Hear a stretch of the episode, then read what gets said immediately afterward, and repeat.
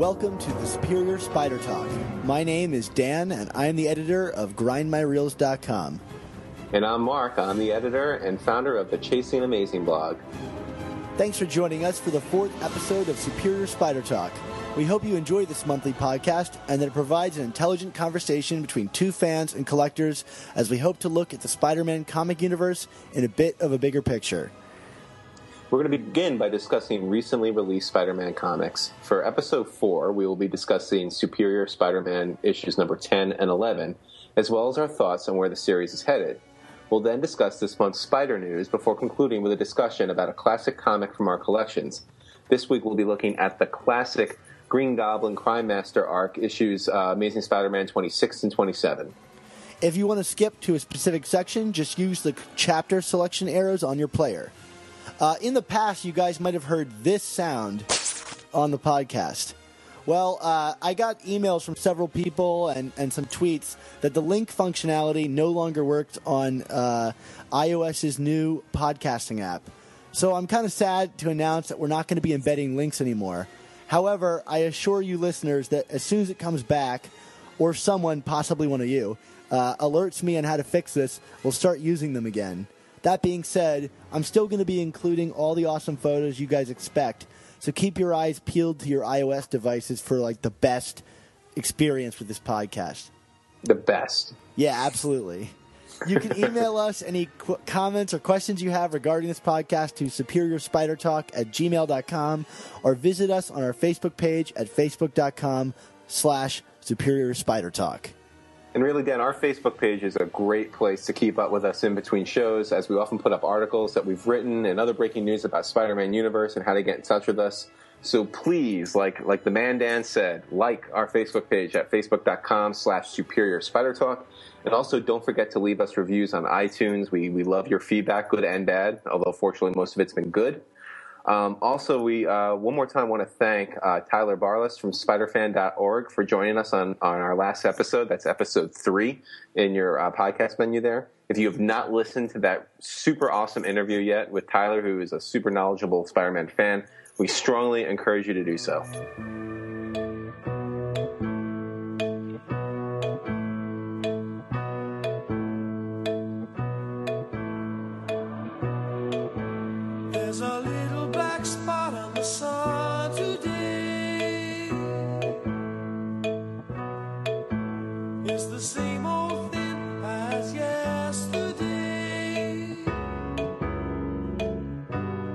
All right, so Superior Spider-Man issue ten. Uh, this is the first of the uh, post status quo switch again. I guess it's the the new status quo after we only had a switch a few months ago in Superior Spider-Man number one. That's what I'm loving about this book. We're getting so many changes so quickly. The world changes every four or five issues at this rate, it seems. But the, but you know the, the the thing is, you know, is it is it being overhyped or are they delivering?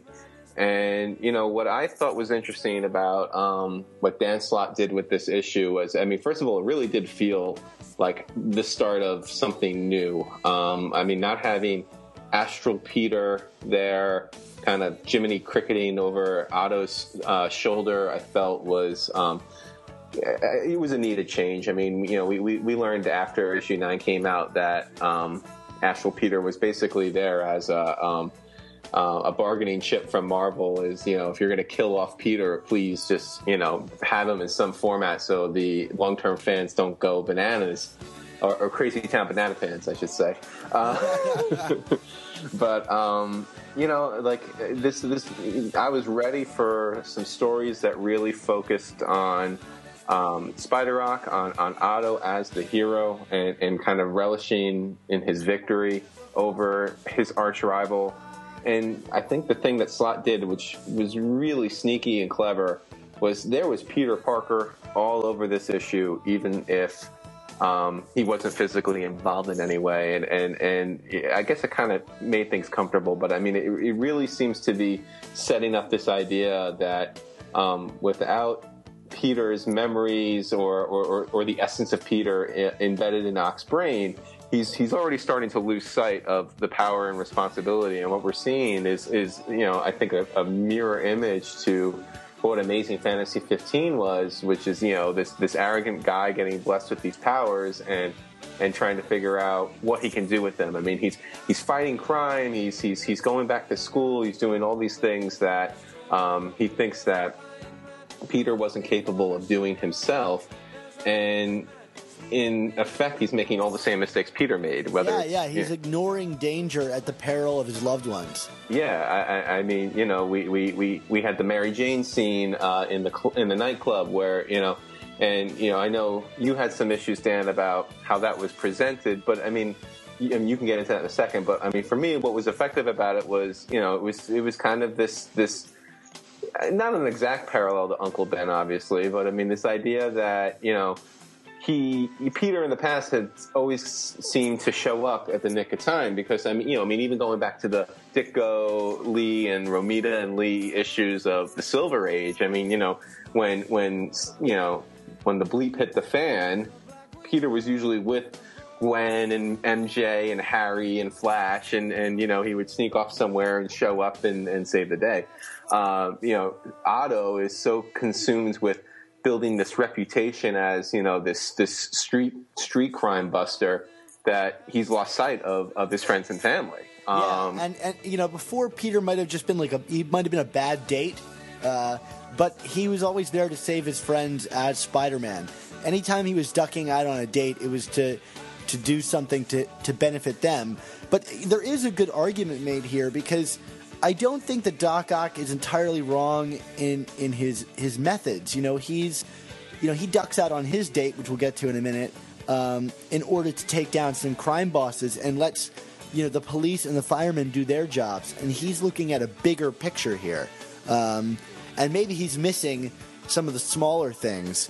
Um, you know, but but he is being effective. I, I think you can argue that he is in many ways superior um, as a crime fighter.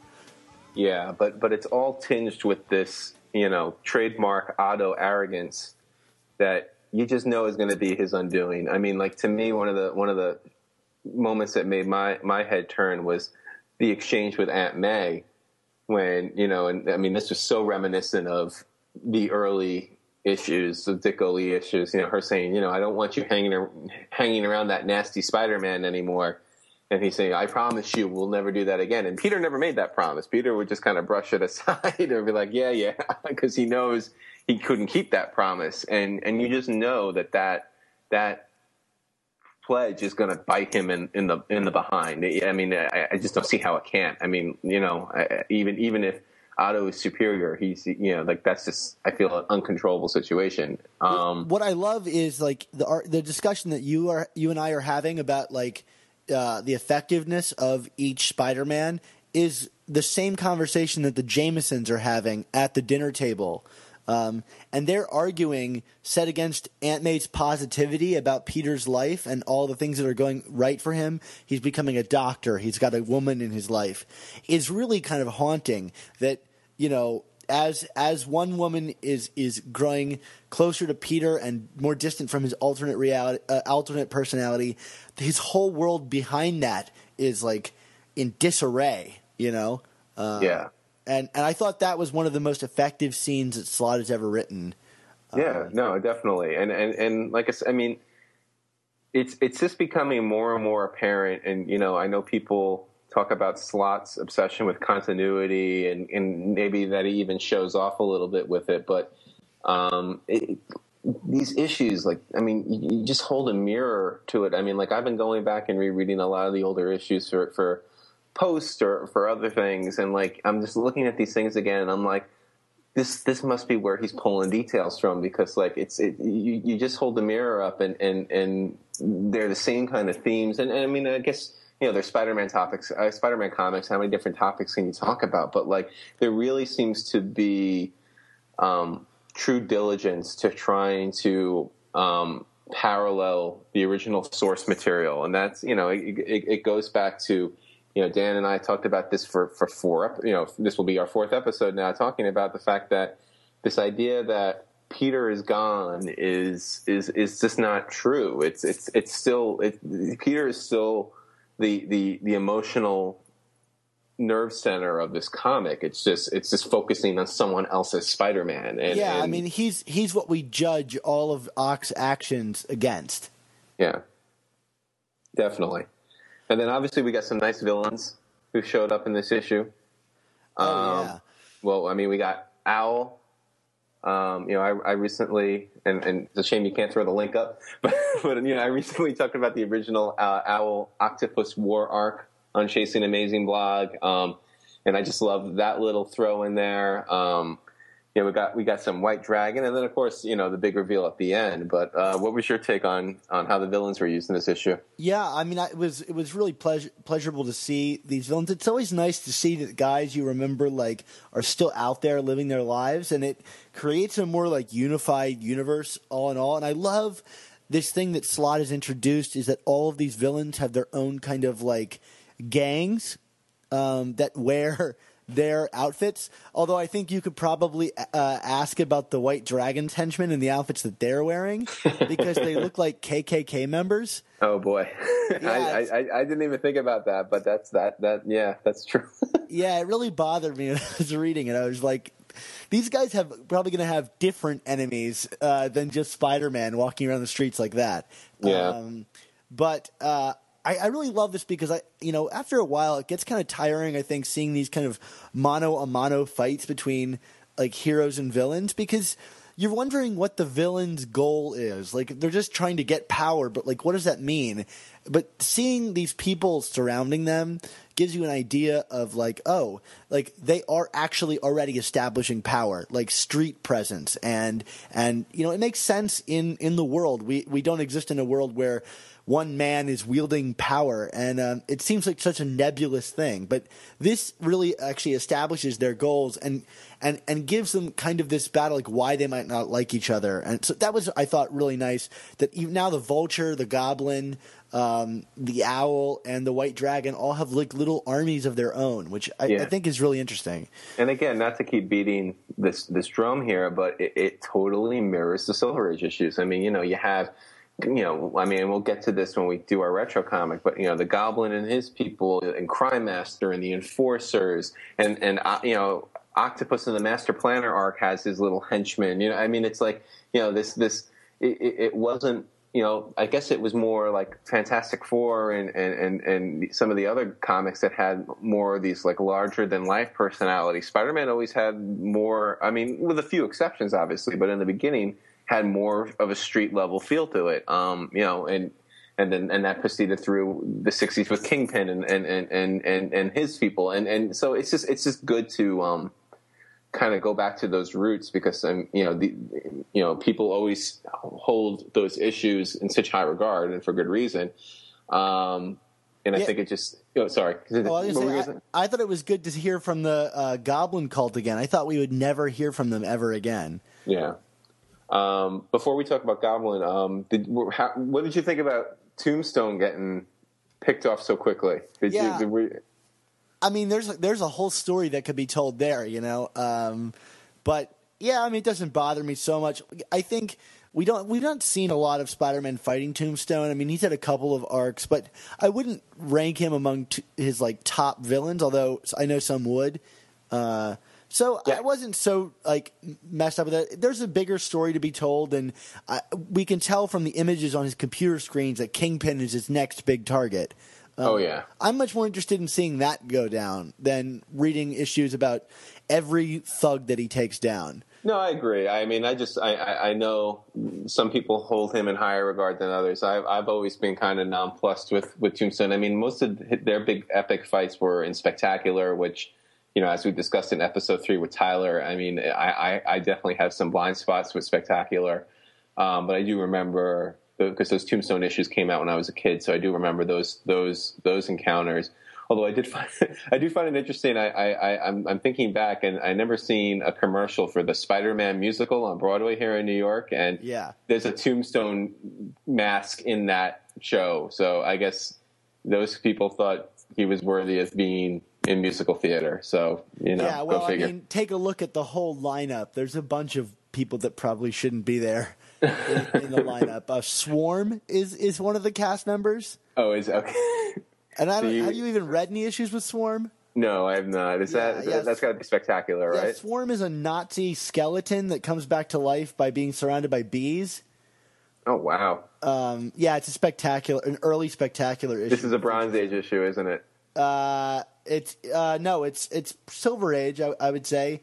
I mean, early '80s. So I don't. I mean, not early '80s. Like I'd say mid '70s. Yeah, it's Bronze Age. I was Yeah, I just guess because so, like yeah. that's the period where every new villain introduced in in Amazing or Spectacular or Team Up was just a disaster. Outside of like the Jackal and um, Tarantula, I always had a soft spot for, but you know that was the that was the era of Cyclone and uh, the of the the guitarist. Um, the Hypno Hustler and Yeah, right. And I got a soft spot for Hypno Hustler. Okay, well, the Gibbon, uh, man, the the bear or uh, the grizzly. The Grizzly. oh yeah, Grizzly's my favorite. Although they're still don't like don't uh, bash all all of the, just the silver or Bronze Age. Silver Age has got the looter. Looter, yeah, Looter wasn't terrible. I, I, mean, I, I feel like they kind of redid it then with with Rocket Racer, right? I mean, they kind of felt like similar backstories. Yeah, you're right. You're right. Well, Uh, well. Anyway, anyway, we're we're totally digressing here. but, which Spider-Man villains do you not like? That should be, Exactly. that could be a whole other show. Um, so, so, so, so to, to bring us back on point, so uh, we, we one of your we, we learned one of your predictions seemingly came true in terms of who was the mysterious person that Carly was talking to in Superior number eight, right? Yeah, it's Captain Watanabe, I believe. Yes. I think really the big the big mystery there is just over the coloration of that one panel. It made it look like the person was potentially, uh, you know, an African American person. And a male. They didn't look like a man. Uh, the jawline was pretty pronounced, but in the Yeah. prior image, it looked like a you know a woman uh, with like slightly tanned skin. So I don't know. Um, I kind of assumed from the way the speech patterns were going that it was Captain Watanabe, and it looks like it's she's back from her like time away after uh, being the wraith. Um, And uh, she's going to interrogate these police officers. What did you think of this scene? Um, I, I, I kind of liked it. I know. I think in an earlier conversation you were this way and that with it, but but for me, I mean, it, it totally made sense. Uh, um, you know, I know like there's some skepticism about you know how does how does Spider-Man shoot someone in the head at point blank range and no one comes forward as a witness, but um, you know, I, I, I feel because you know he was almost acting as as the police would have in that situation. Um, you know, to kind of shoot to kill, not to disarm at that point when someone's on a, on a rampage in a public space. That Yeah. I could see them defending him and, and, and protecting him, and you know, because I mean, you know, cops typically, you know, notoriously, stereotypically, whatever you want to say, don't sell out their own. So why would why would they sell out Spidey there? I mean, it's kind of marking the transition that Otto is making as you know the public menace and, and villain to the likes of JJ, JJJ and um and and the police and and the you know the the, the established law and order um, venues and and showing that he is now kind of you know the vil- the villain is essentially immersing himself with with the respected heroes, which I think obviously speaks to the differences in approach with Otto and Peter. Yeah, I agree. I think there is kind of a well documented and explored brotherhood between police officers, you know, like not reporting things to, to the betterment and detriment of society, I'm sure. Um, and feel free to email us if you're a police officer. but uh, my problem with this, and I don't know if it's a problem with this issue, but it, it brings up a problem I've had for a while with the whole massacre subplot, um, where he wanted to kill a bunch of people in a crowded place so that he could destroy the image of a company. Um, that was Yeah, and they plan. never really went back to that, right? what? They haven't gone back to that since that issue, right? Since Superior Five, the whole uh, mark, you know, viral marketing campaign that he was trying to do. Right, but like the whole the whole point of him going to Grand Central Station, which I which is where it was, correct? Grand Central Terminal, Dan. Yeah. Okay. Sorry. So- Sorry, train train nerd alert. oh God. So anyway, uh, he's in the terminal. I lived in New York for five years, and I Oh, didn't no, know it's it was okay. referred to as a terminal, particularly. it's a terminal because that's where the trains terminate. Okay, Station is the subway spot. You gotta trust me on this one. I trust you. I'm something that nerdy I will not combat. Hey, I, I when I was when I was a newspaper reporter, I had to. I, I actually wrote about Grand Central. I had a whole series of, of, of columns about the mysteries of Grand Central. So I, I was, you know, I became and became, uh, you know, well versed.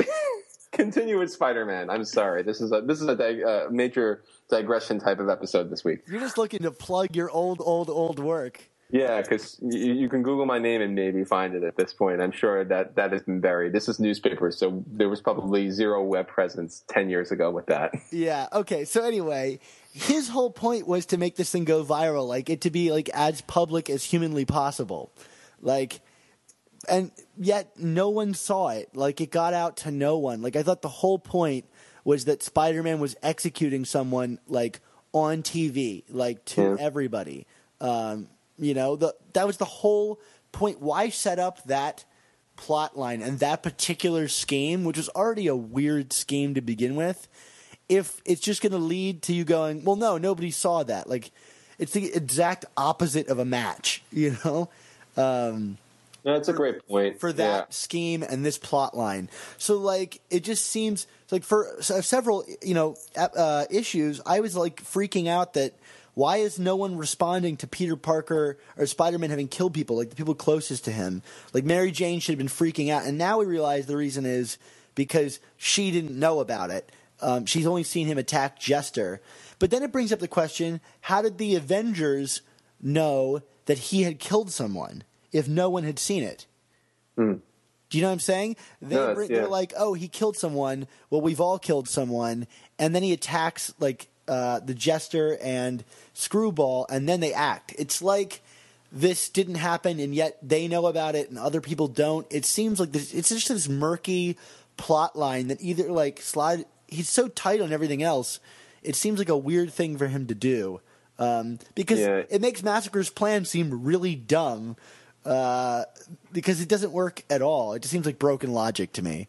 Yeah, I mean, you almost have to wonder if there were pages left on the cutting room floor between issues five and ten that maybe would have tied that up, and thus we are left with what we were left with. Because I mean, that's the thing; it's it, it hasn't even, you know, like you said, it was kind of addressed by the Avengers.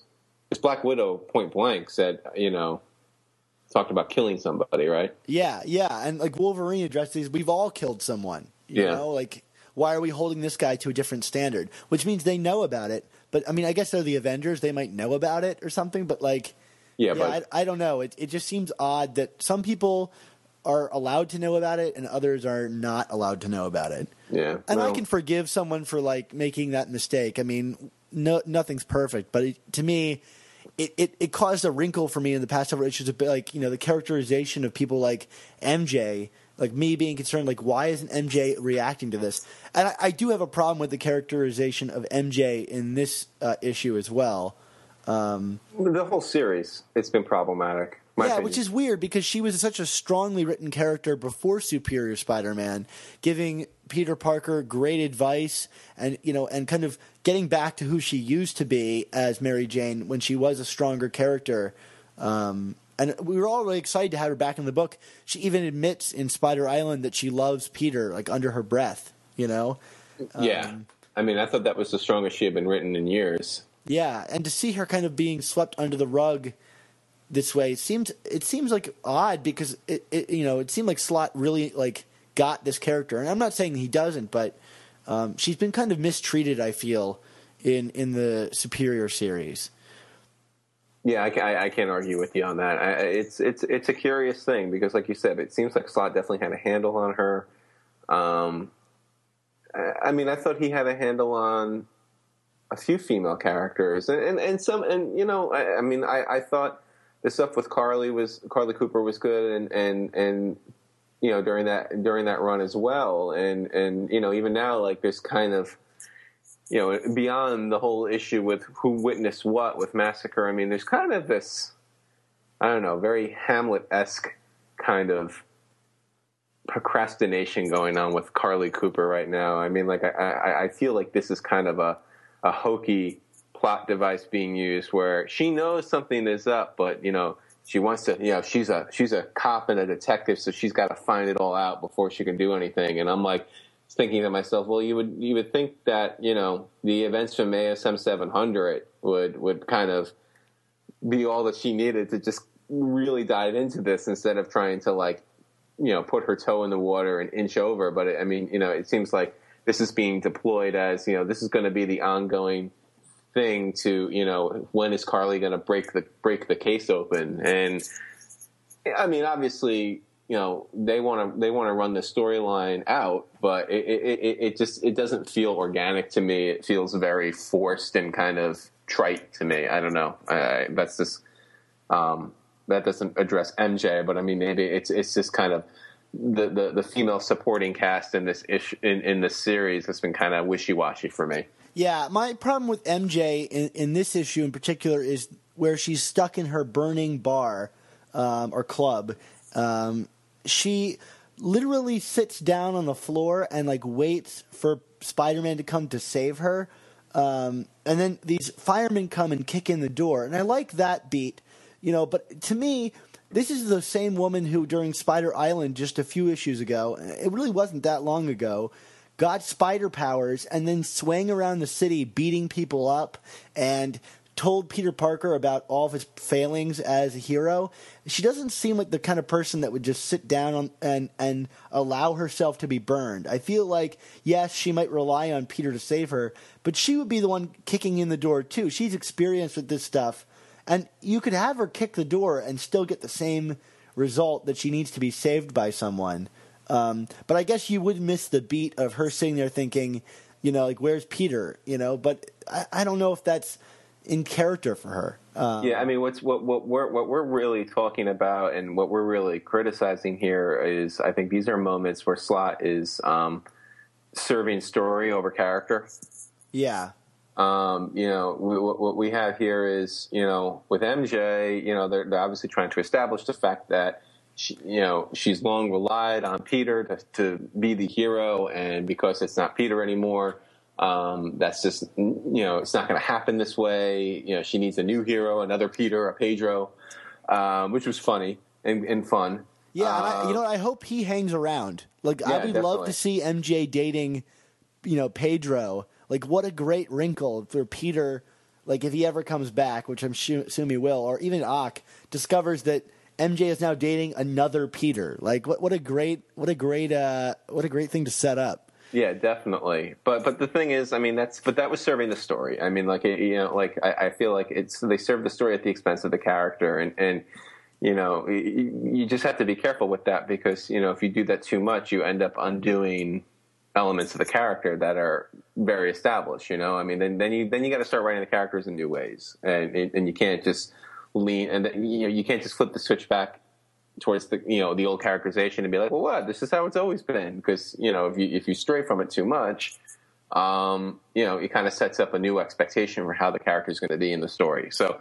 I mean that's that's you know to me in, in, in, you know and I can understand why he's trying to serve a story here because again um, you know, we have this new status quo, and we're not even talking about the nine to ten status quo. I mean, just the entire superior status quo um, that they're they're trying to string out for a considerable amount of time. Which you know, we're not going to get into that again in terms of how long we think it's going to be, but uh, it's it's um, they need to to build this up so that you know everyone knows that this is for the long term, and there are going to be long term consequences. But you know, just as long as it doesn't completely bury the backgrounds of other characters that have been around since the 1960s you know? Yeah i don't think any of the work here is that detrimental but no know, no i'm not saying that now. Everything I, I else is so pitch perfect. When you notice like one little note that's like a little flat you know uh you know it stands out it stands out. Yeah i i, I mean I, I guess yeah for me it's yeah and i don't mean to kind of sound overly cranky here. It's just it's just this idea of you know, we, we, we still should have the expectation of doing both. You know, we, we, we should be serving story, we should be serving character, and I don't see why we can't. So it's just, you know, just something to, to, to watch for as, as we have more of these moments going forward. You know, like what, what's going to prevail, or, or are we, are we just going to set up a way so we can milk another six or eight issues out of this run, or, or, or are we going to stay true to the character? So, um, we've been pretty happy with with Stegman, Ryan Stegman so far. Uh, these last few issues, what did you think of what he did here in ten? Yeah, I think this is one of his stronger ones. I mean, I, I feel like I say that every uh, episode, but you know, the guy is just really knocking it out of the park. Um, he his you know mannerisms with with uh, Doc Ock or Peter Puss or whatever you want to call it. Um, you know, are even stronger here. There's a sequence, a full page spread of him jumping off a building, and his the way his fingers are curled. It's just so villainous. Uh, I thought it was really lovely um, to see that, but I, I did have a problem with how some, he frames some of his images. You know, Stegman's work is really he uses a lot of ink, uh, a lot of like blacks, and um, so he boxes his artwork with these wide white frames a lot. Um, and I don't really know how I feel about it, but I feel like they're a little distracting um, from the images and kind of make things feel like they're floating in the page kind of awkwardly. Do you do you feel that way, or am I being nitpicky?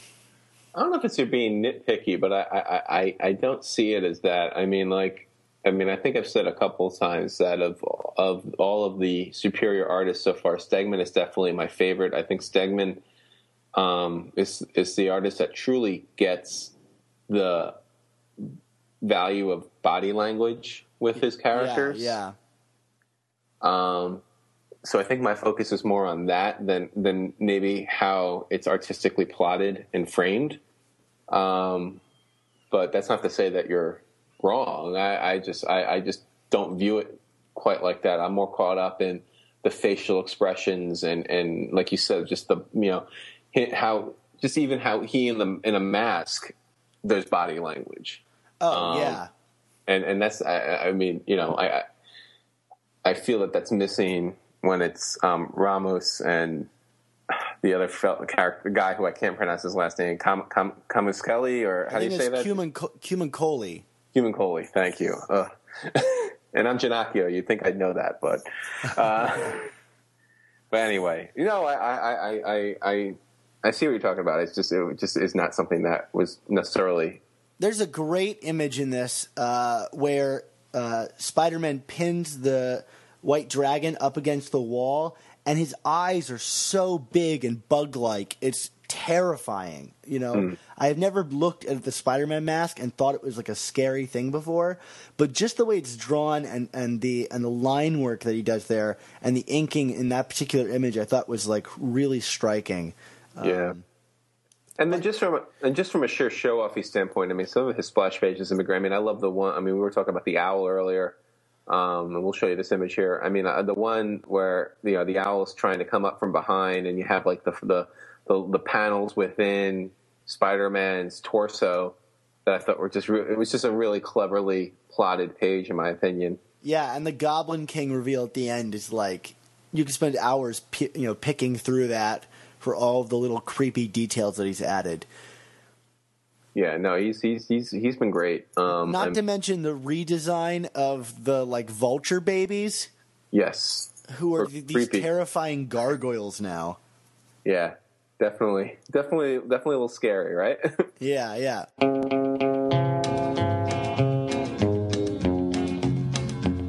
I hear the train a comin', it's rolling around the bend, and I ain't seen the sunshine since I don't know when. I'm stuck in Folsom Prison, and time keeps dragging on.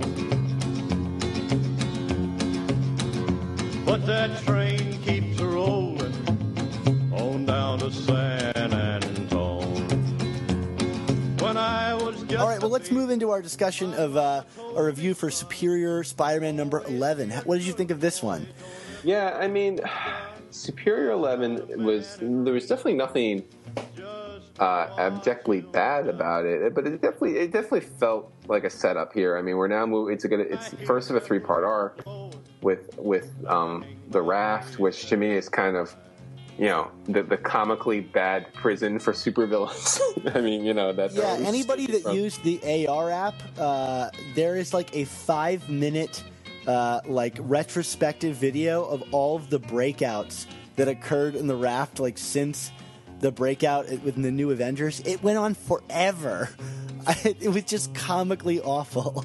Yeah, I, I, which I mean, I'm sure is is is the the joke here why they're why they're doing this arc here. I mean, I, I, and and actually, what it, it kind of ties into. I mean, what I what I enjoyed about this this issue, um, and you know, the, the, the, I mean, they're hitting you over the head with the theme here. I mean, even the cover image. I mean, this this whole idea whole idea of of Otto's entrapment, but you know, again, kind of playing off the themes that we had in Superior Ten. I mean, I think there are elements of of how he's entrapped that um, he doesn't even realize yet.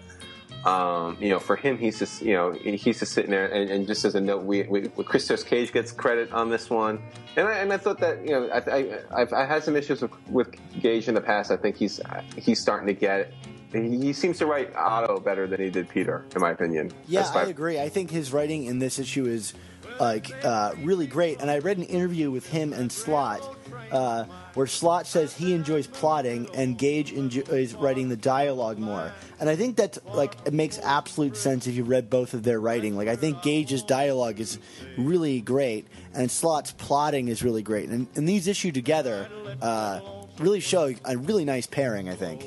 Yeah, I mean it's definitely a more ominous reading issue, I feel, than its predecessors, which is saying a lot considering, like, I mean, issue nine was certainly very ominous, but, like, there was still kind of that Slott lacquer of sunshine to it. I don't know, that, and that's that's not putting down Slott. I'm just well, saying that writes a lot like Stan Lee. It's very kind yes. of boisterous, you know, like over the top writing. You know that that's you know it, it's it, it can be subtle, but it, it's kind of intentionally like big comic book writing. Exactly. I mean, even in even in these like crushing, dispiriting moments, there's kind of this like, you know, I mean, yeah, I mean, just liking it to Stan, I think is perfect because, like, you know, the, I, I, I, go back and read those old Silver Age issues, and I can almost, you know, hear Stan's voice reading it to me because it's just it's just so distinctive, and I and I feel like, yeah, how with, much money would you pay for that? Oh my goodness. well, I, I, mean, I like that episode of Comic Book Men where he came on and was talking about um, Amazing Spider-Man 90 and he's like reading the uh, the dialogue of Captain Stacy to Peter like look after her Peter. And I'm like, "Oh, I'm getting chills just hearing him say it." but going back to Spider-Man, one of the most heartbreaking, gut-wrenching but yet fantastic storylines was Captain Stacy's death. What were your thoughts on those monumental events in Spider-Man's life? The death of Captain Stacy was something I thought the readers wouldn't expect but it was the type of thing that could happen in real life. But what I liked best about it was the very end when Captain Stacy was dying and Spider Man was there with him trying to save him, but he couldn't save him. And Captain Stacy looked up at Spider Man and with his dying breath, oh. he said something like, Take good care of her, oh, yeah. Peter. Peter knew that Stacy had always known who he was. To me, that was one of the most dramatic panels in comics. I love that. Or in anywhere, really. I thought that was good. Here, through my TV, it's great. But, eh, but don't but tell your wife that. No, I know, right? no, she would appreciate it. We, she always, she always uh, gets excited when she sees Stan in the movies. Uh, so, um, but uh, uh, no, I mean, but I, I, think it's the same way with Slott. Uh, you you can kind of hear him reading it to you in his in his in his voice, and, and Gage is just ever so slightly different and a little more ominous. Um, you know, obviously in terms of the entrapment, you know, he's bemoaning this this you know slacker lifestyle of Peter Parker. Doesn't have his doctorate, doesn't have his um, you know has this job with with Max Modell and and and Modell's his inferior and you know like all they want me to do is make inventions and you know I, I have better things to be doing with my time. Did you uh, feel uh, did you feel like that was a, a big change from the way he was presented last issue? Issue ten, he's very up on how great Peter's life is and how he just missed out on it. But it seemed to me like a little bit of a changeover here for this issue in terms of his positivity towards being Peter Parker. Yeah, see, I, I saw that as a as a natural progression, and and and I, I actually had this conversation with someone else recently. I I, I felt that um, in terms of of last issue versus this issue, I, I mean, the, the the the honeymoon is kind of wearing off here. You know, like like he's he's he's he's eradicated Peter. He's he's living his life out, and now like he's starting to. And and, and the thing that the things that he's bemoaning are all related to Peter. Yeah, absolutely. So it's not like he's bemoaning being Spider Man.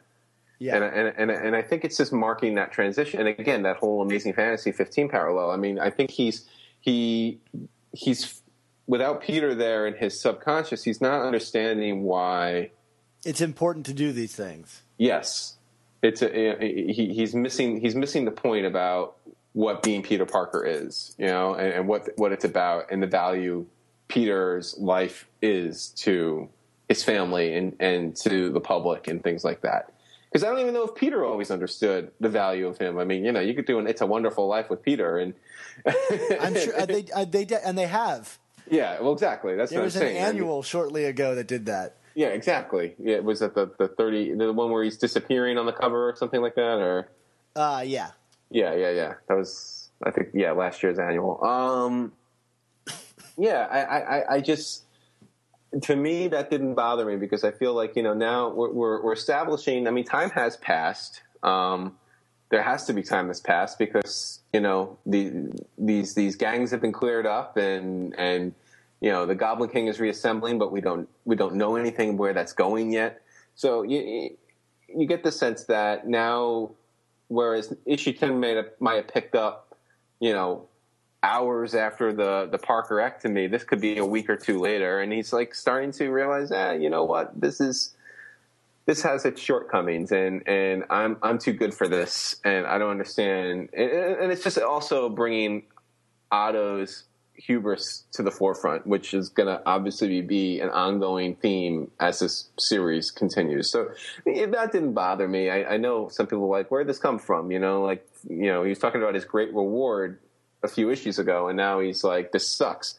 But it sucks as Peter. It doesn't suck as Spider Man. That's yeah, that's yeah, I agree. One one of the things that you mentioned, the Goblin King not being in this issue, we don't know where it's going. These things are things that I really enjoy about Dan Slott's run.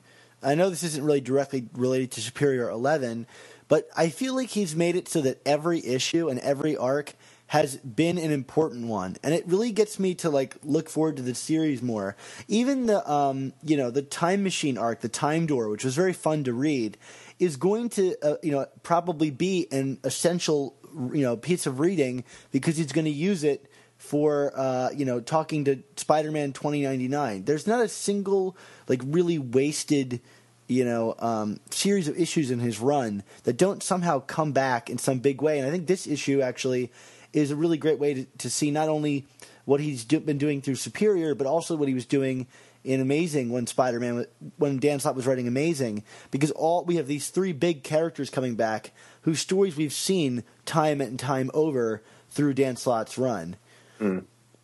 Speaking of, of, of old moments, what did you think of revisiting Marla Jameson and and the the Alistair Smith Smythe um, story from six fifty five?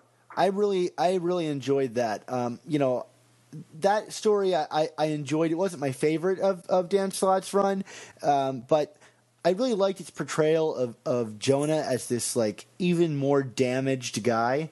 Uh, there's a great moment in this issue where Jonah, you know, asks Spider-Man to make sure that Smythe doesn't make it out of there alive because he knows that all these supervillains will eventually escape, you know, even on their deathbed.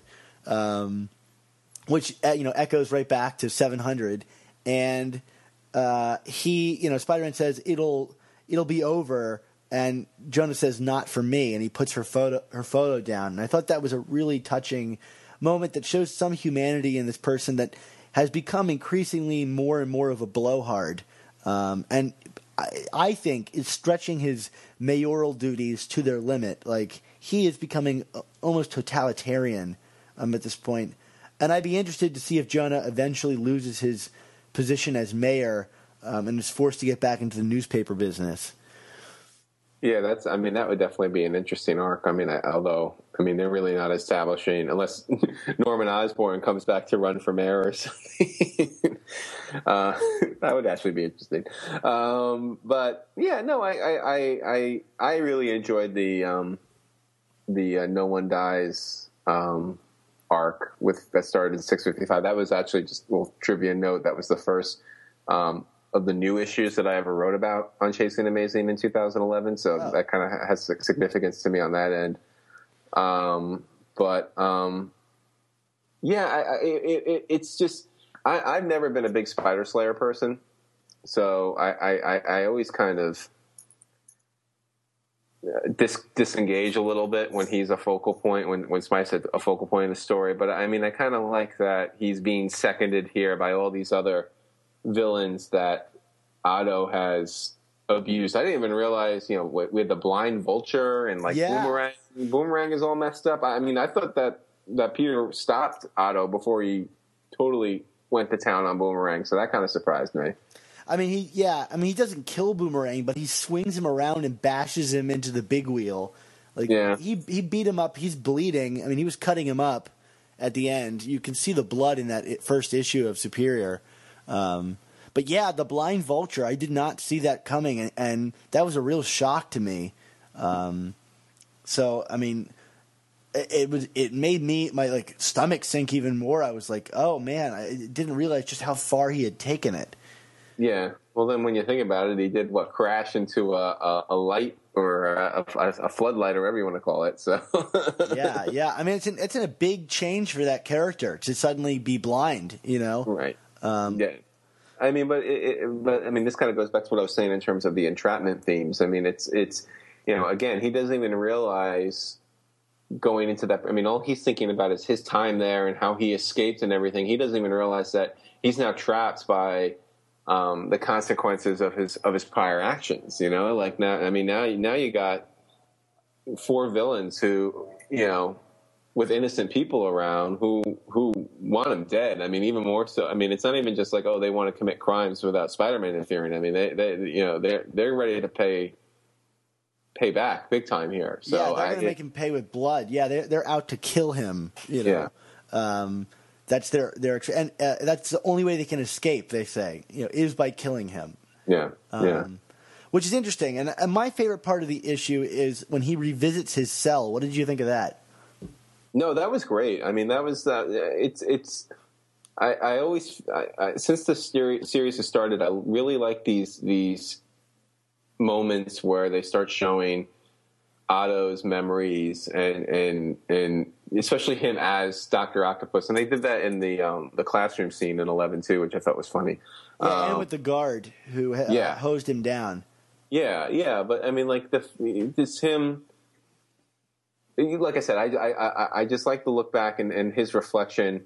Um, actually, I mean, I think my favorite moment though was um, his little murmuring to Nor- in front of Nora Jones. Yeah, that's definitely the best. That's I consider that all part of the same moment. Yeah, he says uh, a criminal, a murderer, doesn't suddenly become different, and then he like catches himself, and she's like, "Why didn't you finish that thought?"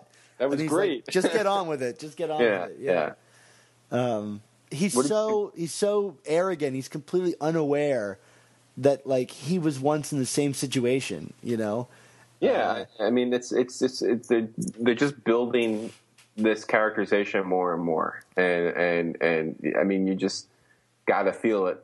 They're going to pay it off somehow because I mean- that's just the theme of these issues is is is his uh, his like you said his lack of awareness, his his obliviousness to to what he what his actions mean to to what he is, you know, like who who he is. I he, he I, I- think he he doesn't understand what being Spider Man is. I mean, this these these this series is a referendum on what being Spider Man is, on what being Peter Parker is, and and you know, so again, if you think that Peter is not in these stories, you're not paying attention. So, what did you think of the art?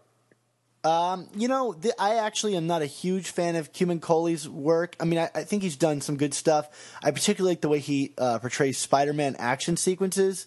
Uh, there was the one with the spider, uh, the anti-spider squad uh, issue, the, one of the lizard issues where uh, Spider-Man is inspecting an apartment and the robots come to attack him. And I thought Camuncoli's work was there was really brilliant in the way he portrayed that fight. But I actually think this is his best issue yet that he's worked on. Um, I don't know if it's the inking or, or what it is, but I, I think his facial work here is better, and um, for some reason, in previous Cumin uh, works, Ed, uh, Edgar Delgado, who's an amazing colorist, has like colored Peter's hair like kind of blonde, but mm. only in Cumin issues, which I can't figure out. And you don't have that problem here either. Um, so I, I, really liked. I love the art in this. was really great. I mean, it's. I don't think it's as good as Stegman's work. He's definitely no. my least favorite of the three um, artists. But I, I thought this was his best issue that he'd drawn yet. What about you? I love that last panel with all the villains. Kind of. I mean, like it, it, it, he really did a great job making these guys look imposing. I mean, like like Boomerang looked imposing in that panel. Yeah, like, you've never said that sentence before. No, no. I mean, like you know, Boomerang. I mean, it's funny. I was just rereading when I was rereading the. Um, is it Owl Octopus? When Boom, because Boomerang is in that briefly because he's in, in the jail cell at Punisher, and I'm just like, and he's like actually saying like the same stuff that Bullseye would say. He's like, I'm the man's, you know, put anything in my hands and it's a weapon. And I'm like, whoa, you're you're you're ripping off Frank Miller's shtick, buddy. Uh, and and um, and I'm just like looking at this guy, and I'm like, you know, because I know he's going to be in Superior Foes of Spider-Man as kind of one of the lead characters, and I'm like, why? Why do we give a give a hoot about this guy? But no, he looks like a legit supervillain in in in that panel there. And I, I mean, Scorpion is always good for kind of over the top physicality, but you know, and, and Vulture is Vulture. But I mean, no, it was it was. I thought, I mean, that one panel specifically, like I, I was like, all right, you know, let's throw down. That looks like a good mix of villains here. I mean, you know, maybe neither one of them individually at this point in in the universe is inspiring, but you know, all together that that could be fun. Yeah, and I like his way that he draws Smythe. Um, that redesign of Smythe, I always thought was kind of goofy. Um, yeah, and uh, I think actually Camuncoli does it the best. Like he makes it look like a really kind of like interesting headset that maybe wouldn't, wouldn't be able to come off. And there's one panel where he's like reading the Bible and he like looks up and smiles that I thought was really creepy. Yeah. Um, and again, Although, hats off to Edgar Delgado for his coloring. He is, you know, a wizard. Definitely. Although to quote Jonah, why the hell does he have his mask on? his yeah. headset on. like, jo- jo- Jonah is speaking for the reader. He's like, like I know this guy's going to get out of here. Yeah, it's just very comical. So, what were your? Uh, what would you? How would you rate these two issues? Okay, so su- Superior number ten.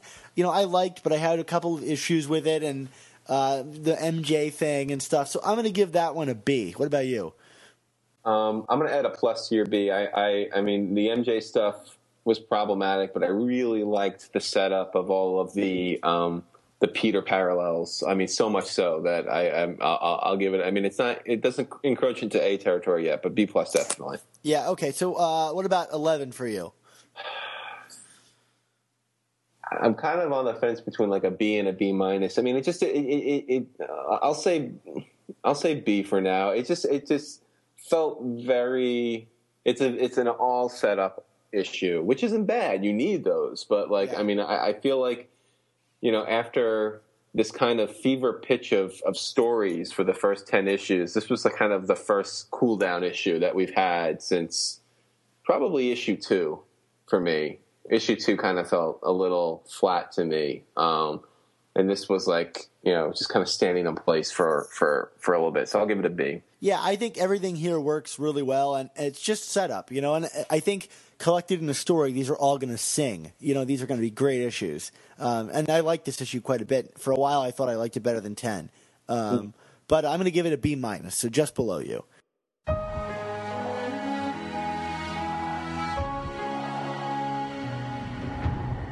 See the devil the doorstep now, my oh my, telling everybody on just how to live their lives, sliding down the information highway, buying and just. So uh, now we're going to get into some of our spider speculation, if you will. And I don't know if we have that much to say this month because you know a lot of these stories are still kind of ongoing, and many of our predictions we've made in the past are still have yet to be uh, resolved. So, um, uh, Mark, do you have anything that you have any theories about moving forward?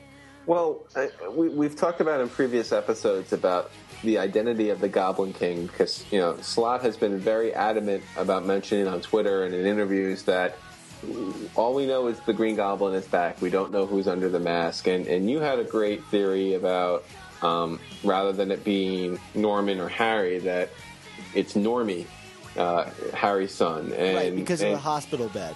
yeah, because of the hospital bed, and and I feel like you know there were some questions. What would his size be? And, and I don't know artistically uh, if Stegman addressed that. Um, so I, I, I still feel that there there are hints that that might be where we're headed. Um, Yeah, I don't know, and we don't really know how, like, you know, with comic book aging, how old is Normie? Like, he's been drawn all different vari- varieties of ages.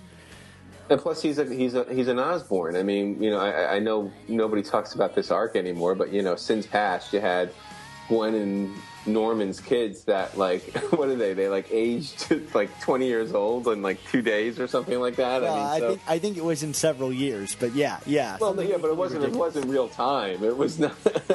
I mean, it was definitely not real time. Plus, we we don't. I mean, have we seen Normie since Harry's come back? Uh, yeah, we have. There was an issue where they went out to Liz Allen's house with the Molten Man, All right. and uh, the Molten Man whole problem was resolved when Peter he- healed him, and we found out where Harry had been the whole time. And Normie Right. was there doing his normal thing, which is plucking the heads off Spider-Man dolls. Of course. Um, and he was a kid there, I'm guessing, right? Yeah, I mean he's he's aged up, but like we've seen during like uh, the Clone Saga, he's been portrayed as like a young teen. So um, his his age is really just kind of fluctuated quite a bit. He could he could be 15 years old and look like a young adult. Right. You know? But then that would definitely imply that Peter was like approaching his like mid thirties, which he definitely isn't. So No. we'll, we'll see how it's how it's done. But my clue here that I that I still think it's probably him or someone like him is that he his final line in issue ten is "I am your daddy, your god," and I don't really see any adult saying "I am your daddy." Um, it seems like a very childish thing to say. Yeah. Uh, no, I, that, that's something. I, I, I mean, I, but then it goes back to who else could it be? You know what I mean? Like, like, like, it, it just, it, Normie just makes too much sense at this point. Um, you know, like, like, I mean, have we, have we had any other kind of setup? No, I don't think so. And, and Slott's usually good about peppering these things in. I think his clue is the name on the hospital bed. Yeah.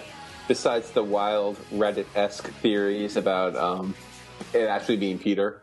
Have you heard that? Yeah, and I actually probably I think I mentioned that in the first uh, uh, oh, that's right. You episode did. of this that it would be cool to see Peter's brain in Norman's body, but I don't think that, that that's happened here. I mean, I, I think the writing itself goes as far as it can to disprove it. Like, why would Peter order his henchmen to attack MJ's club? That doesn't Yeah, make no. any sense. It's. It, I mean, to me, that moment right there just negates that entire theory. But then, how does Normie know how to like deprogram spider bots? Like, do we know that Normie has any background in tech? Yeah, I. Well, he's an Osborn, you know. It's just part of their DNA. They I'm, I am just gonna like that's gonna be my response to everything that is skeptic. Eh, he's an Osborn. yeah. I mean, you know, dude was dude was dead since the '70s and re, and came back to, came back to life, and then his son did the same thing basically. So you know what? They're Osborns. yeah, yeah, yeah. Well, okay, so I don't really know much else there is to speculate about, except that one of our speculations, like we have someone agreeing with us. Uh, Right.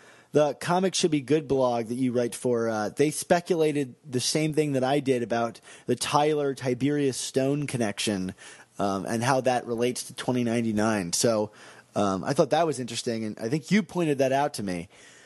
Yes, yeah, Brian Cronin in his uh, Legends Revealed, because you know someone so in this in that column he always talks about you know urban legends for, for comic books and tries to validate them, and, and they talked about the whole thing about the um, what you had talked about the text being altered in one of the um, trade paperbacks, Yeah. and he he he's he actually did you you kind of speculated about it. He he le- legitimately compared and contrasted and showed the differences with Tyler and Tiberius and and said this has got to be what it is. And you know those of you who are fans of Spider-Man 2099 should know.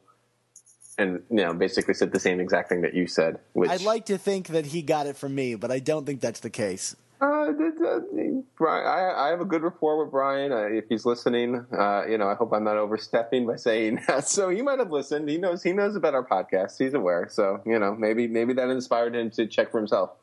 Well, write in. Brian, talk to me. Next time I email you, gimmick or good, let me know if you're if if we put you onto it. So.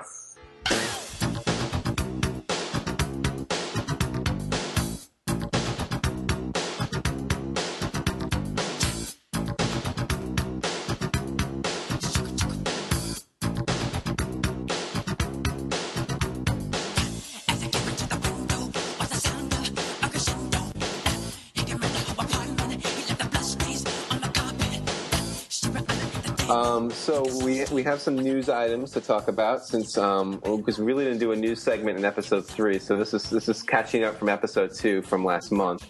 Um, I guess you know one of the first things we saw we got Stegman's covers for um, Superior 17 and 18 that show um, Spider-Man 2099, show um, uh, uh, what's his name Miguel O'Hara. Sorry, I'm losing my mind here.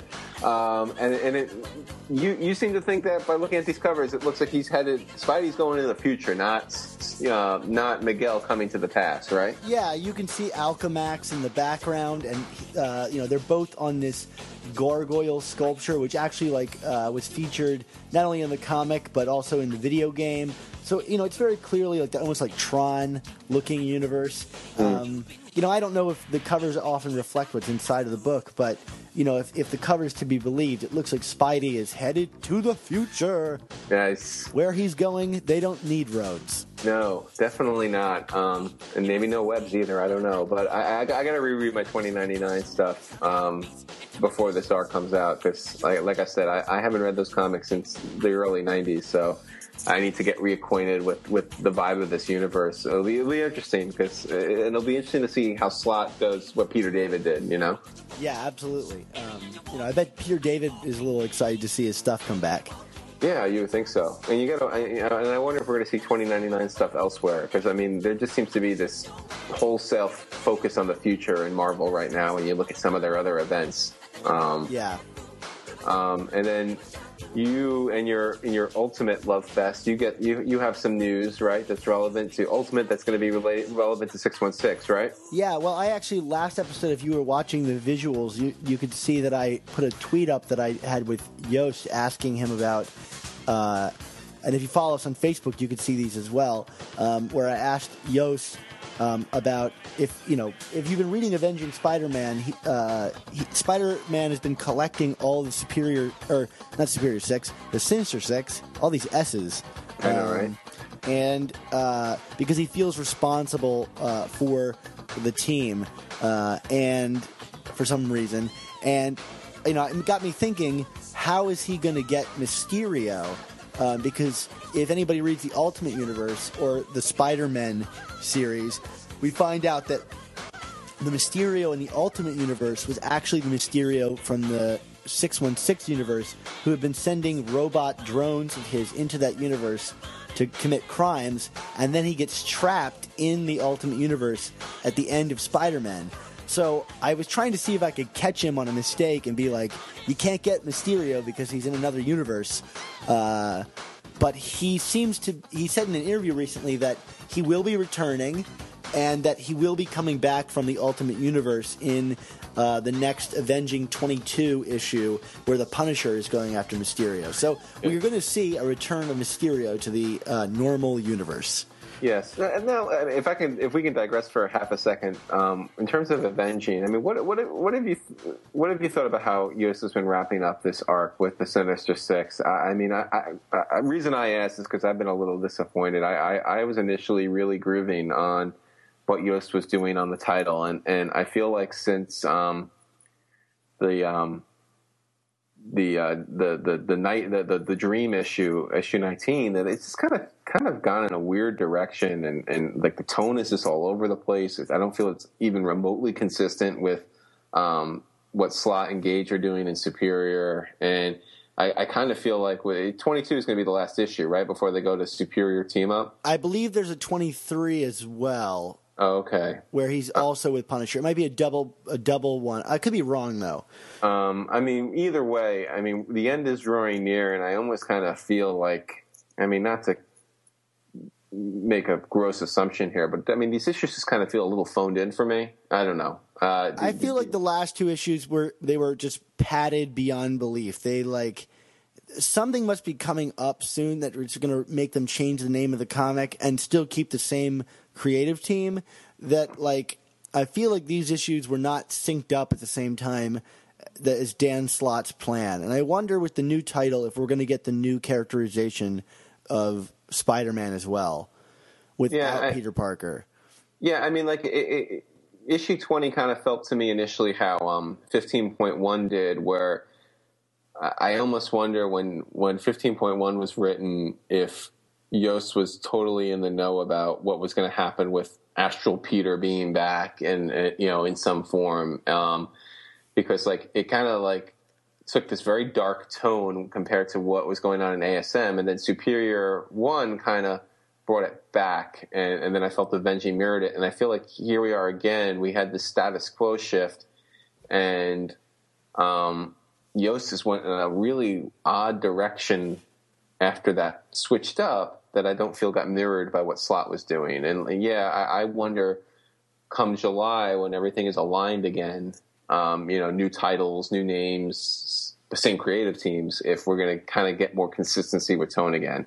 Yeah, and I'm not sure what the creative process on these things is like, but it does seem a little bit different, um, you know, than the others. But you know, it could just have been that they were bad issues. I mean, I don't think they were that bad. I thought the art was great, and Yes. um, and I like some of the characterization. I thought the chameleon being like a Hannibal Lecter character was kind of interesting. Um, I've never seen him that violent per se. I mean, I guess we did during the arc where he like became Peter briefly, but um, yeah, I don't know. I mean, I didn't hate it, but I also thought like it was padded down with Avengers stuff. And you know what? I've got my Avengers movie like on my shelf. I don't need it like that movie to pervade my comics anymore. Yeah, I I'm mean, kind of Nick- sick of that. Nick Fury looking like Samuel L. Jackson and Agent Coulson. I mean, it's it's it's a little silly. I mean, Yeah, that's a, that's a Marvel Red issue. That's not that's not a, that's not a Spider-Man issue. That's a Marvel issue. Yeah, I think so too. And I think those will be one of those things where you read a, a column like 10 years from now where somebody points out all the Nick Fury Jr. stuff and just makes fun of it because it's just so odd. I mean, we have we have that character in the Ultimate Universe. Why not have him come over from the Ultimate Universe and be just a different character? You know, the the alternate Nick Fury. Like why create this new character and try to like convince us that this is Nick Fury now? I I don't know. Yeah, no, it just it just felt. Yeah, I mean, even even like when when Hulk kind of went on his rampage, it, it, it felt very Avengers movie ish. Yeah. Like, oh, it's still impressive every time I see it, and it's just like, you know, I mean, the Hulk has existed in this universe now for how many years? So like, it's not like you're seeing him for the first time.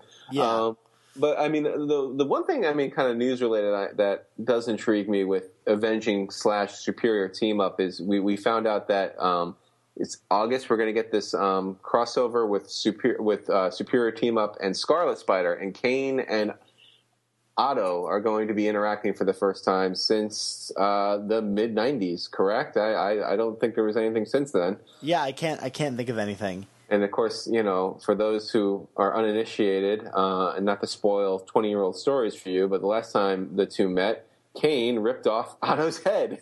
so this should be, and, and, and Yost has been very blatant in his interviews that that will be remembered.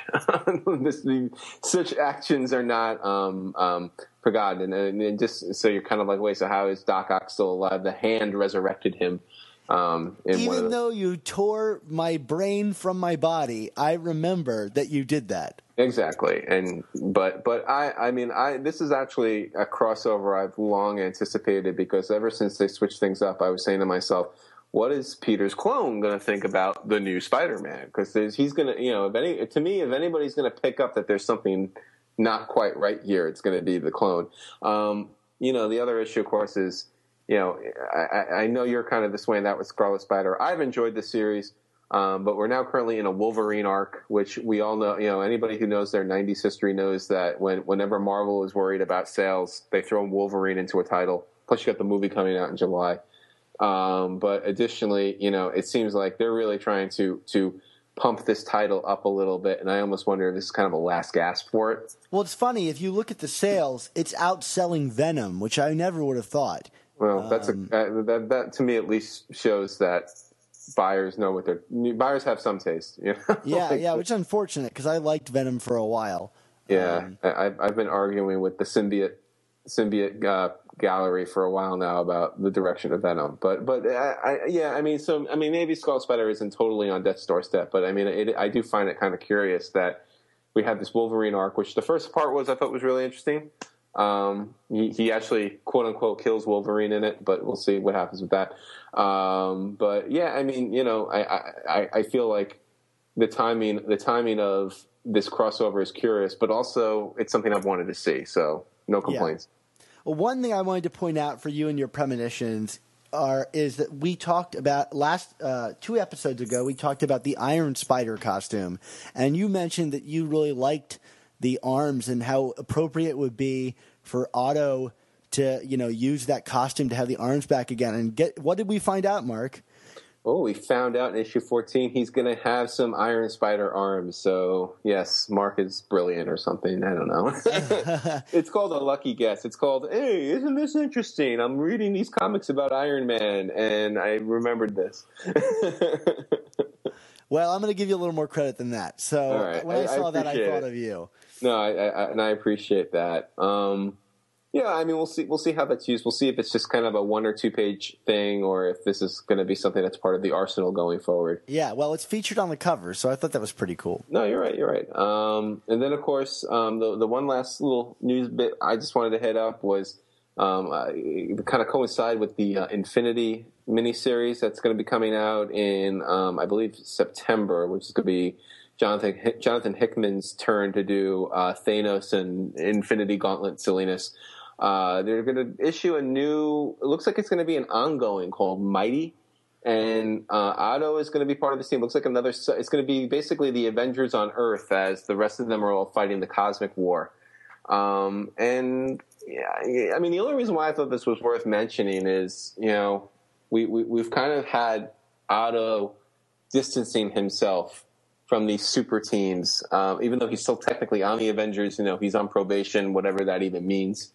Um, and you know, I kind of feel like in those Avenger titles, he's been kind of really used on the on the periphery because it's just. I mean, it's like, what do you even do with this guy at this point? Um, especially with you know these other more established Avengers. Yeah, Um, and even even when it was Peter, he was always just a guy to come in and make a joke here or there, but never really had a big moment. Um, I guess he did during um, Avengers vs X Men, but you know he's kind of just been on the background in the Avengers world since the Civil War. I, I'd say so. Yeah. Um, but yeah, so, but he, I mean, I think he was the second character announced as part of this new Mighty team. Yeah, I think So- after Luke Cage. Yeah. So apparently he's. He, yeah, uh, so I don't know. I mean, do you think? Do you think? Do we need more? Do we? Do, do we need Superior Spider-Man on another team, or is this this seem? Is this going to be kind of more of the same? Do you think? I mean, if it's well written, fine. I, I don't think I'll be picking it up, but I, I don't typically pick up the team up like Avengers issues, like because I'll get a couple lines of Spider Man, and it typically doesn't really add much to the story or take away from the story. If I hear good things about it, then maybe I'll check it out, but it, Yeah. it's nothing that really like pings on my radar. Yeah, I mean, I'll check it out because I'll, I'll I'll be reading Infinity because I love the cosmic stuff, and I'm curious to see what it's going to read like without Starlin, Jim Starlin writing it. Yeah. Um, but so I'll, I'll grab some of the tie-ins. But uh, yeah, I, I, I'm I'm a, I'm a little cynical. Yeah, I've long since kind of shooed away from the big events. Like um, Fear itself was the last one that I read, and after that, I kind of swore off them. Uh, yeah, I mean, Age of Ultron started great, and then I it's kind of devolved into typical Bendis stuff. Although we're going to get this black polybagged last issue uh, with a with a big super secret ending that's going to turn the universe on its ear. So we'll see what that is. Oh well. yes, um, Is that all the news that's fit to print? yes. So why don't we why don't we look back? Why don't we why don't we why don't we go back in time to what is it 1964 I believe.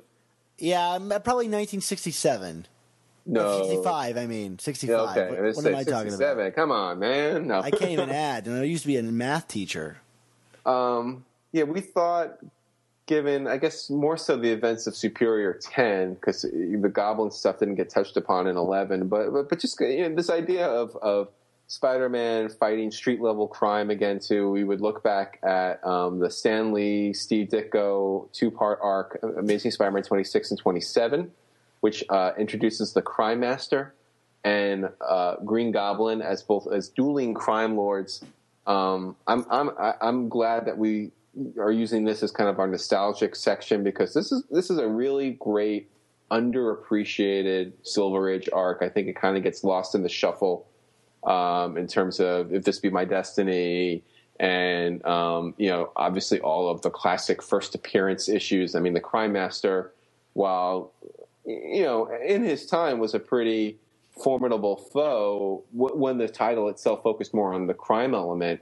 You know, he, he- I mean, he became a thorn in, Fl- in Flash Thompson's side there, but I mean, you know, it- the Crime Master was not, doesn't, I don't think go on into one of the all time greats for Spider Man, but it, you know, for this, for these issues, you got a lot of classic Ditko Lee, Spidey stuff here. Um, This is my The- favorite Ditko Goblin story. Yes, I think it's probably his best. It's definitely his best story. Uh, you know, the, the the whole element is who is you know who is the crime master and who is the Green Goblin, and there's even the splash page that um, I recently spotlighted on the page. You can look down in your your iOS device and see it now here. Um, that you know with with Spider-Man sitting on the question mark, and you have the Crime Master, you have the Goblin, you have Frederick Foswell, who was the former uh, big man and now is reforming and is the crime reporter for the Bugle. And it's like, who are these people? And is Foswell one of these crime lords? Is he back, uh, you know, back in the in the world of crime?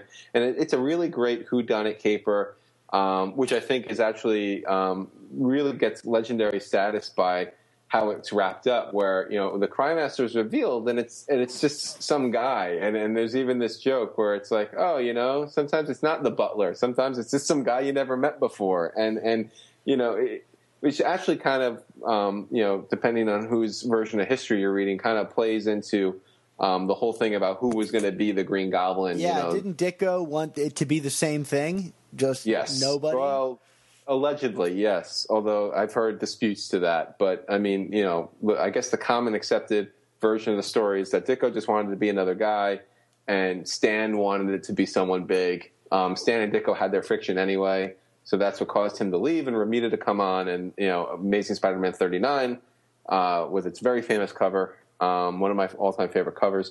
Uh, that that reveals it's da da da Norman Osborn, um, grandfather to Normie. um, but uh, yeah, I I I just uh, I mean I don't know. For me, one of my favorite parts of of this arc also is, uh, and this is just such a great demonstration of the Parker luck that we've always heard about. Although Oh, kind yeah. of kind of spinning around. So Peter uh, Aunt May took his costume away because you know because you know she finds the costume and of course you know in, in, in that day you know her assumption wasn't that he was Spider Man it was like why are you playing with your with this silly costume I'm gonna I'm gonna take it from you and you're punished without wheat cakes for the morning or something uh, and uh, and the other I think the other costumes in, in Jameson's office or something like so so Peter doesn't have doesn't doesn't have his Spidey du- his his Spidey duds. So he goes to a costume shop and buys an imitative imitation costume that doesn't fit. So like he's like sitting there the whole issue struggling like the, the legs are coming up, the sleeves are coming down, the mask is coming loose. He looks like the biggest dork. He's got these like fleshy pink parts just sticking out of his costume. Yeah, I mean, and this is the stuff again. I mean, I say this over and over whenever I look back at these old issues. Like, this is what made Spider-Man so great because, like, you just didn't have this kind of stuff in a superhero comic before. Something, a, character just so flawed and and and, and hopeless sometimes. I mean, yeah, like, and he even makes mention of it. He's like, I bet Daredevil never had to go through this problem. yeah, it's yeah, it's just it's just ridiculous and and but great, like ridiculous in a great way. And um, yeah, and and and what's actually funny about it is.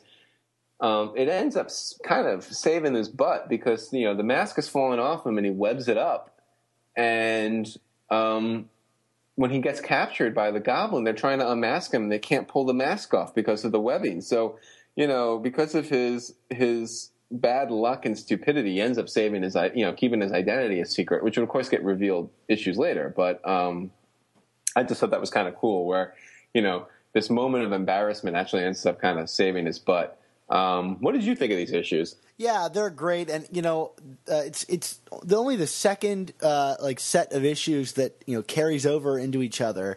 This kind of larger story than a single issue arc, and you know, reading through them for the first time, uh, you know, I was kind of struck by you know the origins of like how the Goblin operated as like a mob boss. You know, this kind of battle over you know this turf grounds and and who is the the the master of these uh, criminals and. I've always liked stories like this with Spider-Man, especially if you read like Ultimate Spider-Man. It's a lot more about this kind of low-level street crime, and and I always felt like that was a good place for Spider-Man to be, to kind of be like beating up little guys and making jokes about them, and and this issue's got plenty of that. Um, and I also think Ditko's art is like on fire here. I mean, he's always great, but you know, the opening of the issue shows a very different Peter Parker than we're kind of been seeing in the first few issues as he's getting more comfortable with it. And I love it when he's tearing through his house looking for his costume. Uh, is especially funny. So yeah, I mean, this is the Goblin that I like the best. The kind of like street level Goblin that's just Norman Osborn doing his own devious little things. Um, and, and and that's what I like about it, really. It, and it makes sense for the character too. I mean, you know, Osborn is a, is, a, is an industrialist, so I mean, you know, of course, he would want to control the crime element, you know, and the under the underworld, so to speak. I mean, it, it, it's. I mean, there actually are a lot of parallels to him, and then later Wilson Fisk in terms of being a crime lord. You know, like I, I feel like you know modern stories kind of got away with this and just made him into this super maniac, not this calculated um, mastermind. Yeah, and it feels like he has a real purpose here. Like he's trying to, you know, take over this mob. Like I said earlier, you know, like it's not just only about revenge on Spider-Man. Like he actually had like a definable goal with his actions. Yeah, definitely. So if you guys haven't read those issues, like we strongly recommend you go and check them out. You know, um, can you yeah, find them on the Marvel U app? Yeah, you can. I mean, Marvel U is, is is really fantastic. I mean, in addition to finding some other obscure stuff, I mean, in terms of ASM, it's got the vast majority of of the ASM uh, collection on there. I mean, you know, with some holes like in this in the 80s and, and 90s, basically, but it has the entire Ditko Lee run. It's got the entire Romita Lee run. Uh, so by all means, um, yeah, check them out. And the essentials are great ways to. Uh to get up and or you could be like us and spend a pretty penny getting them. Well, yeah, but you know, but I don't want other people catching up to our collections, Dan. Come on. yeah, yeah, yeah. Then we're going to be fighting over the few remaining copies. Yeah, it's actually worth noting. I, I, should throw this up there. I know you can't link to the story anymore, but um, I, I this twenty six was one. It was the last two issues I got um, before my son was born uh, last November uh, or two Novembers ago, I should say. And and you know, those who follow me on my blog know that I, my my collecting has kind of slowed down uh, since since my, my son was born, just because between time and money, it's just it's just been other priorities.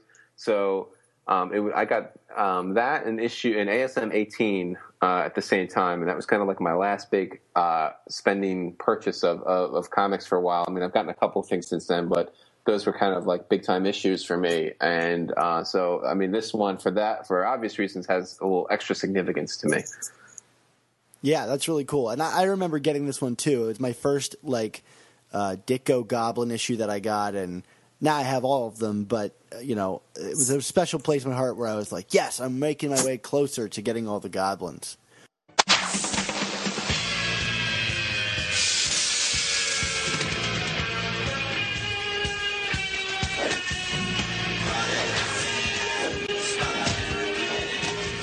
Why don't we read some uh, feedback from people? Yeah, as you guys know, uh, you know every episode we'll read uh, some of your feedback in form of iTunes reviews and uh, mail. So let's let's talk. We got a couple iTunes reviews. So thanks to everybody who uh, rated us on iTunes, even those of you who didn't write anything, because you can always just give us a star rating.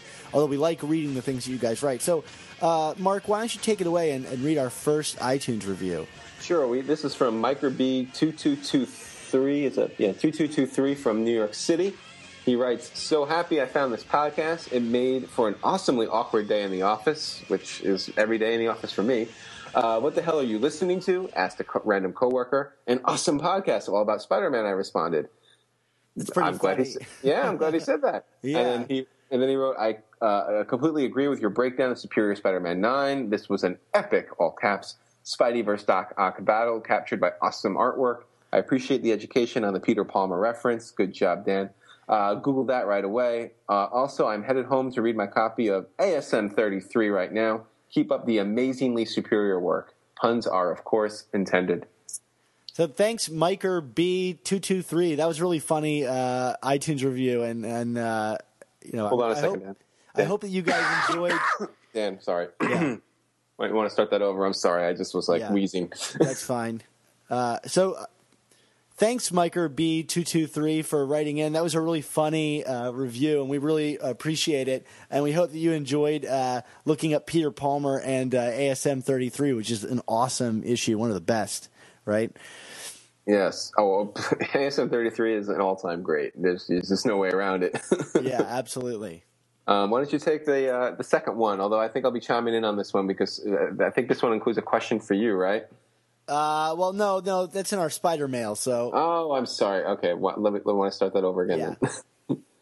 uh, so why don't you take the next one, Dan? All right, yeah, sure. This one's from CJ and Buster, although the review says I, so I don't know if it's CJ or Buster, but either way, I hope both of you are listening. Maybe it's and, Eddie and Venom. I mean, you never know. Oh, they're, one is encased in the other? there you go. Okay, that's kind of awkward, but all right.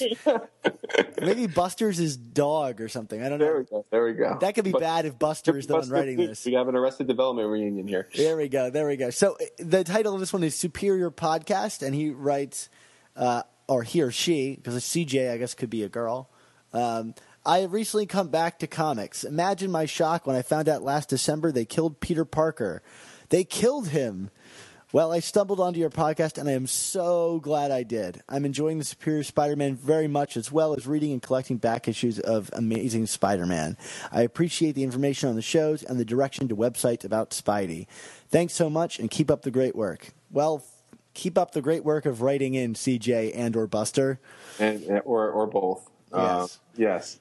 Um, and then we also got some mail. Um, yeah. I mean this this one was actually left on on Chasing Amazing. Do you want to take it, Dan? Yeah, I'll take it so you can get the next one. Um, Okay. And this is from Cass, I imagine, and it, you left it on your blog, but we thought it was so interesting we had to read it. So Yeah. And, and Cass is, is a frequent commenter on my blog, so we're all good. I think I think he actually followed me over from Comics Should Be Good one time. So you know, I, I, I like people who follow me. yeah, absolutely.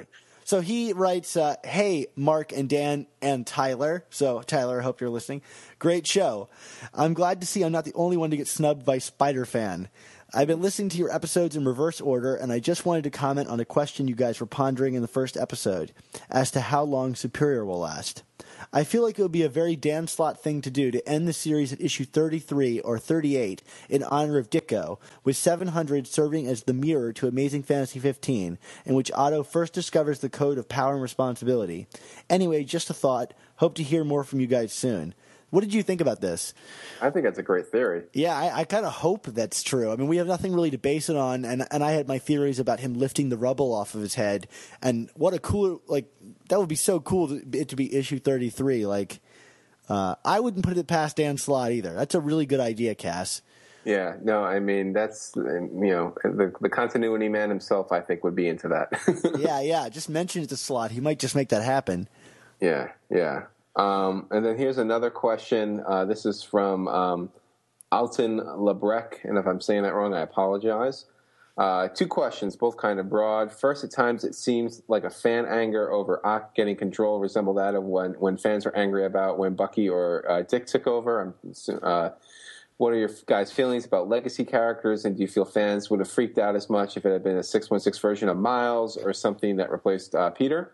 Or maybe they kept Octavillain and had Kaine try and bring Peter back. Uh, the second question is more for Dan, because I know he's the ultimate Spider-Man guy, which you are. Uh, in the most recent, when I'm sending this issue, Miles' mom is killed off, with her final words being "not tell her dad about Miles being Spider-Man." Do you feel that was necessary or shoehorned in tragedy to make him like Peter, but a little different. Well, let's tackle the first question first. Yes. Do we feel like people would have freaked out if it had been uh, a 616 version of Miles that replaced Peter? Or, like, how do we feel about legacy characters in general? So, what are your feelings on this, Mark? It's it's it's all about execution. Um, you know, I, I there there have been times where a legacy character has been replaced and it hasn't gone well. I, mean, like let's also, I mean, before we go any further, let's let's also mention this is not the first time we had a switch up with Peter. And I mean, we talked about with Tyler in episode three about the Clone Saga to some extent. Um, I mean, you know, they were doing issues with the Scarlet Spider in, in you know during the '90s. So I mean, we've we've seen this before, and and those issues didn't go over well. I think in part because they were poorly executed. Um, but and and now I I didn't read the the Ed Brubaker run on Captain America, but I know there are long term Cap fans that thought the whole switch with Bucky was brilliant and was amazingly done. Um, they they think it was one of the best things that ever happened to the series. Um, so uh, you know, it just depends on who the writer is, and and and I guess the respect and reverence they have for the legacy character. As as we've talked about many times, uh, you know, I I don't question that there's no bigger Spider-Man fan out there uh, than Dan Slott. So I, I do feel that that this will come together in a satisfying way. Um, so I, I I I don't get caught up with the status quo switches if they're done in, in, in a in a slick way, I guess. You know. Yeah, I, I agree. I think I think fans will always freak out when something like this happens. You know, I bet there were detractors when Buggy, uh, Buggy, Bucky came back. What was I talking about? Um, and uh, you know, we've seen it even in Batman, like where Azrael came over and everybody got really upset about him, but it ended up being a character that people really enjoyed. So I think so long as you give it time, people's you know anger will subside. Now I know some people who are still really angry. And I, I look at message boards and people want Peter Parker back, but I think these will be the same people that read this story or t- in several years talk about the story as one of their favorite stories uh, in Spider-Man history if it's done continued to be done right. So you know, I really think fans will freak out no matter what. But you know, you can't if if fans were to dictate every change in story, we would never get any interesting stories. P- people don't know what they want, and they want to be surprised. Otherwise, things get stale. And if and if you can see what's coming up you know, it's not going to be that surprising. I will happy happily be wrong about everything about Superior Spider-Man that I've predicted because it means that I wasn't smart enough to guess where it's going. So that's kind of how my feeling about it. Yeah, and and again, I mean, I, I, say this. I feel like every episode at least six times. This the, these issues have Peter all over them. So I mean, like I, I feel like when people get up in arms about there's no Peter, Peter's dead. Well, I'm not going to read until Peter's come back. I feel like they're just not reading or they're not understanding uh, the text because I feel like there's just Peter all over it. It's still this. This is still his story. This is still his life. It's someone else living his life, which is what makes, um, which adds to the dramatic elements to it. But like, it's not like we completely change the uh, the scene, um, you know, and the tone to the point where we're, we're focusing on a whole new group of characters and, and, and whatnot. I mean, I felt your your, your comparison with Batman and, and Azrael was really good because I felt if it, it, does feel similar to that, you know, like it's just it's it's it, you know where where we're we're we're looking through the lens of we know this is not how this character is supposed to act, and we know at some point the throne is going to be challenged again. Yeah, I mean, and Slott is definitely a fan of Batman. He has a callback to him in the third issue of Superior Spider-Man with the spider signal in the sky. You know, I think that was the nod of the hat that this is kind of a Batman take on this character. Definitely. And what about your the second question about Miles? So the question is that um, Miles' mother was killed in um, Ultimate Spider-Man after kind of a string of really kind of devastating moments for Miles, and um, he wants to know if he felt that I, that was necessary or shoehorned, uh, shoehorned in tragedy to make him like Peter, but a little different. You know, I I think yeah, you know, it's it's kind of an over reliance on killing off a family member. Um, you know, but uh, you know, he emailed this before the following issue had come out, which I think is one of the best issues I've read, where a year transpires in between the comics, and Miles has aged quite a bit. And I think it's a really interesting dynamic shift for the character. And one of the things that I think that has been great about Ultimate Spider-Man since the uh, the renumbering with Miles as the main character is that his um, story of why he is Spider-Man and how he became Spider-Man, his origin story, is ongoing. It's been going on for twenty some issues. We still don't really a defined reason, and Miles hasn't really found a defined reason to be Spider-Man yet. Um, and you know, even now he tore up the costume and is uh, refusing to be Spider-Man, and I think it's all really interesting, you know, examination of what makes this character so different from Peter. And so, yeah, I'm not in love with the idea that they killed off the mother and and having it be so similar, but I do think that it has been used successfully. And you know, any idea is good just because it echoes Peter doesn't make it a bad idea. Um, but you know, maybe in a way, it, echoing it is a great thing because all, the new Ultimate Spider-Man has all been just like this series has been all about mirroring Peter, Peter and seeing how two different people react to similar situations and and what that how what that means about the character of Spider-Man. So. Um, yeah, I see what I see the point you're making and, and the question you're asking, um, and I agree with you somewhat. But I think it's been handled really well. And if anybody has been reading Ultimate Spider-Man, they know that Bendis has his hands like gripping this book so tightly. He knows what he's doing. Like the, there's been no more consistently well written book than Ultimate Spider-Man. So I hope that answers your question. Okay. And Mark, uh, if you guys could send in tweets and emails urging Mark to read Ultimate Spider-Man, uh, I would like you to bombard him. Uh, I, I, it's, it's, it's on my to read pile, but it's, I also have nine hundred thousand other things on my to read piles. But I, I, will get to it at some point. Mark, it's, it's, it's only hundred and eighty some issues. It's not that big a deal. Yeah, right. yeah, I'll just add, like I said, add it to the pile. you can tweet at me about Ultimate, but um, the other thing you can do if you want to uh, contact uh, us or, or, or, just get in touch with our podcast, you can find all of our Superior Spider Talk podcasts at superiorspidertalk.podomatic.com or find us on iTunes by searching Superior Spider Talk. And if you do, please leave a rating and a comment to let us know how we're doing, and we'll read it on the air as we have done with these uh, other reviews and ratings here. Great. And if you have any opinions on these comics we just talked about or any questions, you can email them to us at superiorspidertalk at gmail.com and we'll both address them and read them on the air like we just did just now, if you were exactly. listening. And uh, don't forget to like us on Facebook at facebook.com slash superior spider talk because, you know, we got a month until the next one and you want to keep up with us, right? And that's a good way to do so. Yes, Facebook. Everyone's on Facebook. So find us on Facebook and like us. Awesome. So, Mark, uh, where can we read more of your work on the internet? Well, where can't you read it, Dan? No, no, no. Uh, that's, the be- that's the better question. You can find me every Monday and Thursday, and even a few days uh, in between that on my, my homepage, which is www.chasingamazingblog.com. Um, also, on Wednesday, June 19th, uh, I will have a special column up on www.longboxgraveyard.com, which is going to be an analysis of the Spider-Man Human Torch relationship. Uh, you can find me every week on uh, Comics Should Be Good, uh, doing the gimmick or good column, which is a look on uh, at 90s comics with gimmick covers, and obviously the gimmick cover is kind of going through a big resurrection o- uh, over the last few months. So this column is more relevant than ever. And finally, you can find my writing on sequart.org. Uh, I've done some Spider-Man stuff on there, and actually starting uh, Friday, June 21st, I'm going to be starting a Walking Dead series there. Oh, I didn't know you read Walking Dead. Oh, I read Walking Dead. I, I, I am. I'm. There are things about me you don't even know. Oh, I'm smelling a superior Walking Dead cast.